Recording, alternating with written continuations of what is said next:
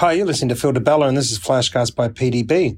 Today, I want to talk about the federal budget. So, give you my insights on what I think about the budget uh, for 2021. Some are calling it the uh, sorry budget towards uh, women and the way the government's dealt with um, those matters, and others are calling it the election. Uh, I think one thing's known for sure no matter what, the opposition are always going to have plenty to say, and it's never good enough. That's probably the biggest problem in uh, government and politics today, that even if the current government does come up with something good, the opposition feels uh, inclined to have to have a go at it. But that's a different discussion, and maybe why we sometimes don't get things going ahead because we get budgets that uh, and decisions and strategies that are made for votes rather than the best interest of the country. So that's the approach I'm going to take from my perspective. So Phil Di Bella, PDB perspective on the federal budget 2021 will all be about what I think in terms of what's the best interest of the country, not about taking a political stance, uh, whether you're a Liberal voter or, or a Labor voter, an Independent or Greens voter. This is irrelevant.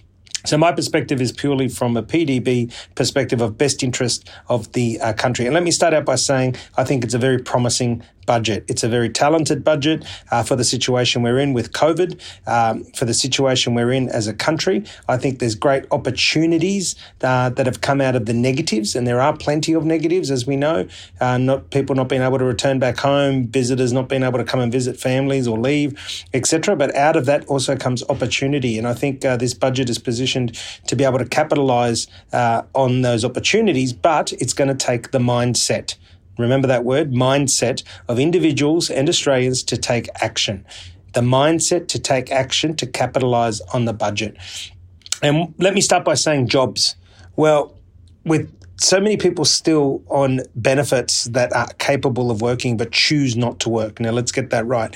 Those that are, are, capable of working but choose not to work, there is no excuse. There is job shortage across every industry, and there's been over $1.5 billion put aside for skills to ensure that you can skill up to be able to get a job. So there is no more excuses for capable people that don't have a job there is money put aside for people to go and do courses to skill up to be able to go and get a job. So that is very promising and something we need, something that should drive unemployment lower and lower and lower. We now have jobs for Australians. For many years, everybody's been complaining about our jobs being given to people offshore.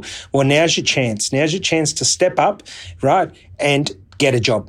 Now's your chance to go and get educated. The government's happy to pay for it for you to go and get a job. $2.7 billion has been put forward for apprenticeships and traineeships. 2.7 billion has been put forward for apprenticeships and traineeships. There is no more excuses about people saying that people, international visitors are taking our jobs. No more excuses whatsoever. Thus why the opportunity around job creation and unemployment if everybody takes up that opportunity and does the right thing and has the right mindset, we should see the lowest unemployment rates that we've seen probably ever.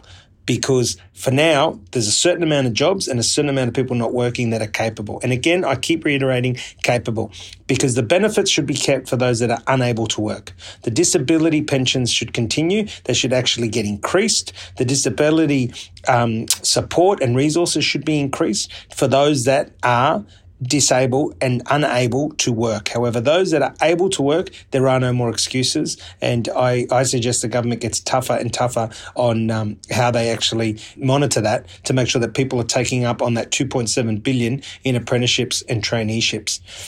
There's also been $2 billion put aside for school funding, you know, for preschool funding and, um, you know, getting kids into schools earlier um, and preschool, which is fantastic. 2.1 billion uh, for, for aviation tourism. We know that is the hardest hit industry. Let me say from, from the onset, the hardest hit industry moving forward that I foresee is obviously international tourism.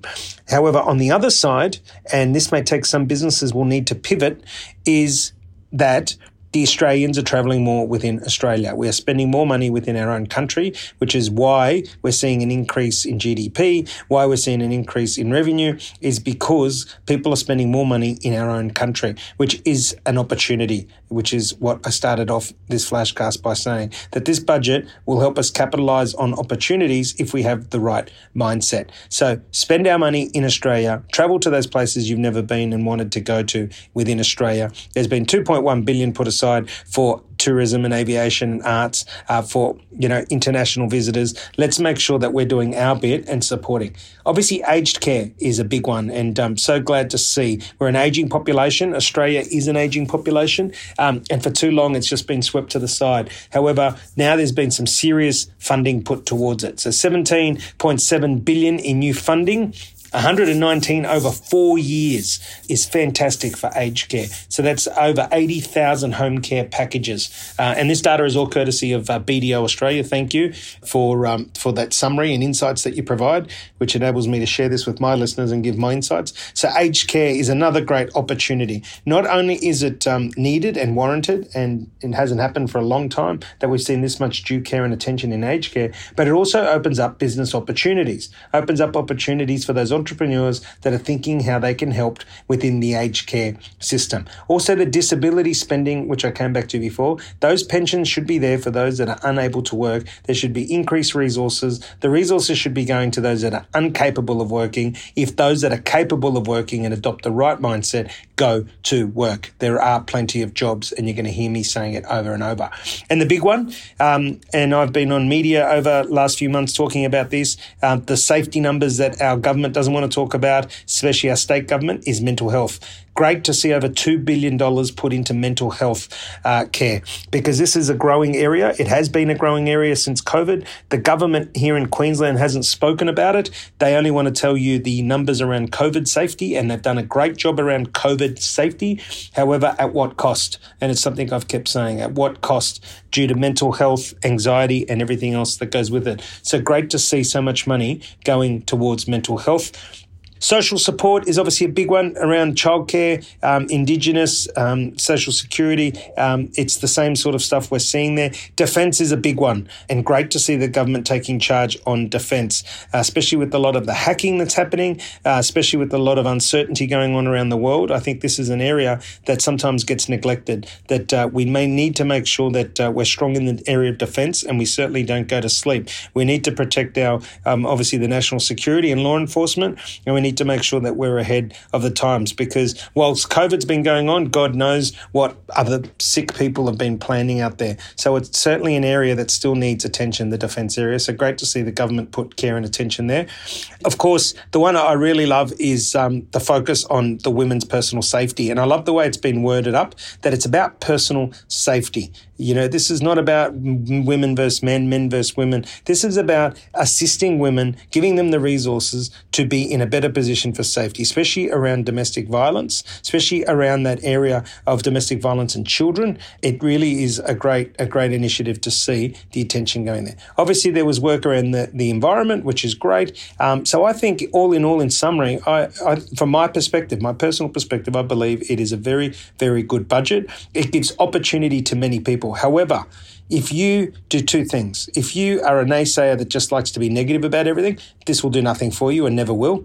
And if you don't adopt the right mindset to take charge and seize the opportunities that lay within this budget, you won't adopt the right mindset. If you don't adopt the right mindset, you won't get to where you could get. So it really starts with us as individuals. It's about us being better today than yesterday. There's a lot of great stuff in there for small business around being able to write off all of your, um, you know, your expenses um, of new assets that you purchase to run a business. These are things that are going to help a lot of people. They can write off the full value of of the assets until 20 23, which is fantastic. So there's a little bit there for everybody. And all in all, that's what I believe the budget is good. There's a bit there for everywhere with strong attention into obviously around women's safety, around aged care, um, around border security um, and around tax reform. So um, I think good job, government. Again, not political, totally around opportunity and a business perspective. And in the best interest of this country, I think you've done a great job. Till next time, you've been listening to Phil Di Bella, and this is Flashcast by PDB.